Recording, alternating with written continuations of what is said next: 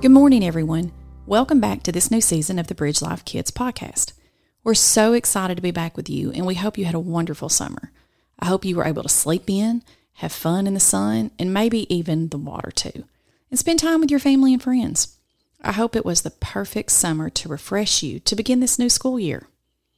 Speaking of the new school year, I want to start off this new season of the podcast by digging into God's Word and seeing how we can take wise words given to us by Jesus and apply them to our new lives in this school year. Sometimes I think kids, or even adults, think that the Bible was meant to help adults out with big decisions and super important responsibilities.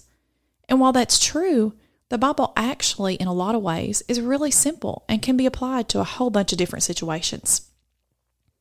The Bible can be useful for the 40-year-old and the 4-year-old. It is useful for the adult starting a new job and for the kid going into middle school this year. The truth is, we can learn something from God's Word no matter what age and no matter what phase of life we're in. So, as we jump into this new school year, we want to make sure we are helping everyone start off on the right foot. We want to make sure you have a firm foundation to begin this new year, and I can't think of a more firm foundation than the Word of God. So let's start off today with something really practical. Did any of your parents start being more concerned with bedtime once school started back? Did any of you maybe get to stay up a little bit later this summer? But once school came back around, did you start having an earlier bedtime? I bet for a lot of you, the answer to those questions is yes, because your parents know how important sleep is, and once school time comes back around, they know how much you need a good night's sleep.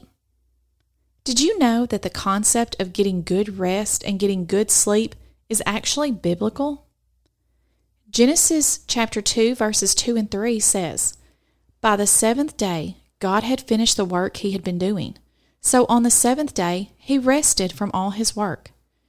Then God blessed the seventh day and made it holy, because on it he rested from all the work of creating what he had done." These verses are referring to when God created the world at the beginning of time. These verses show us that even God rested after working hard all week. And then Exodus chapter 20, verses 8 and 10 says, "Remember the Sabbath day by keeping it holy.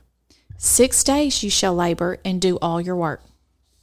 But the seventh day is a Sabbath to the Lord your God. On it you shall not do any work, neither you, nor your son or daughter, nor your male or female servant, nor your animals, nor any foreigner residing in your towns." So after God himself rested, he commanded us to rest as well.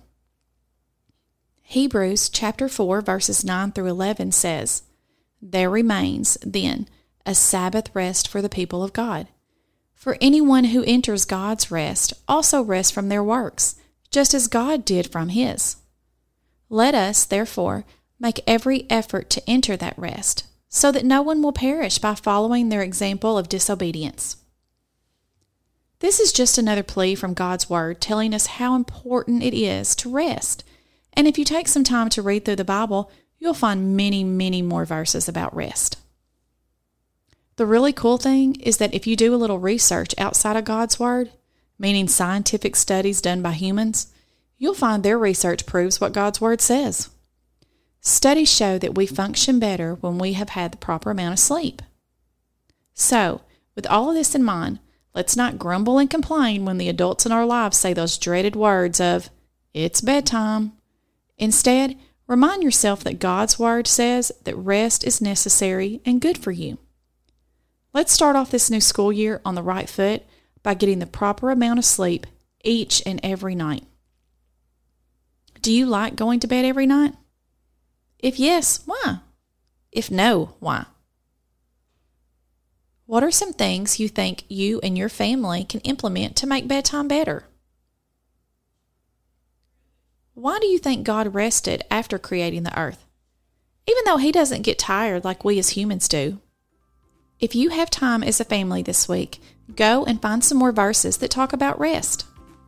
Tune back in tomorrow.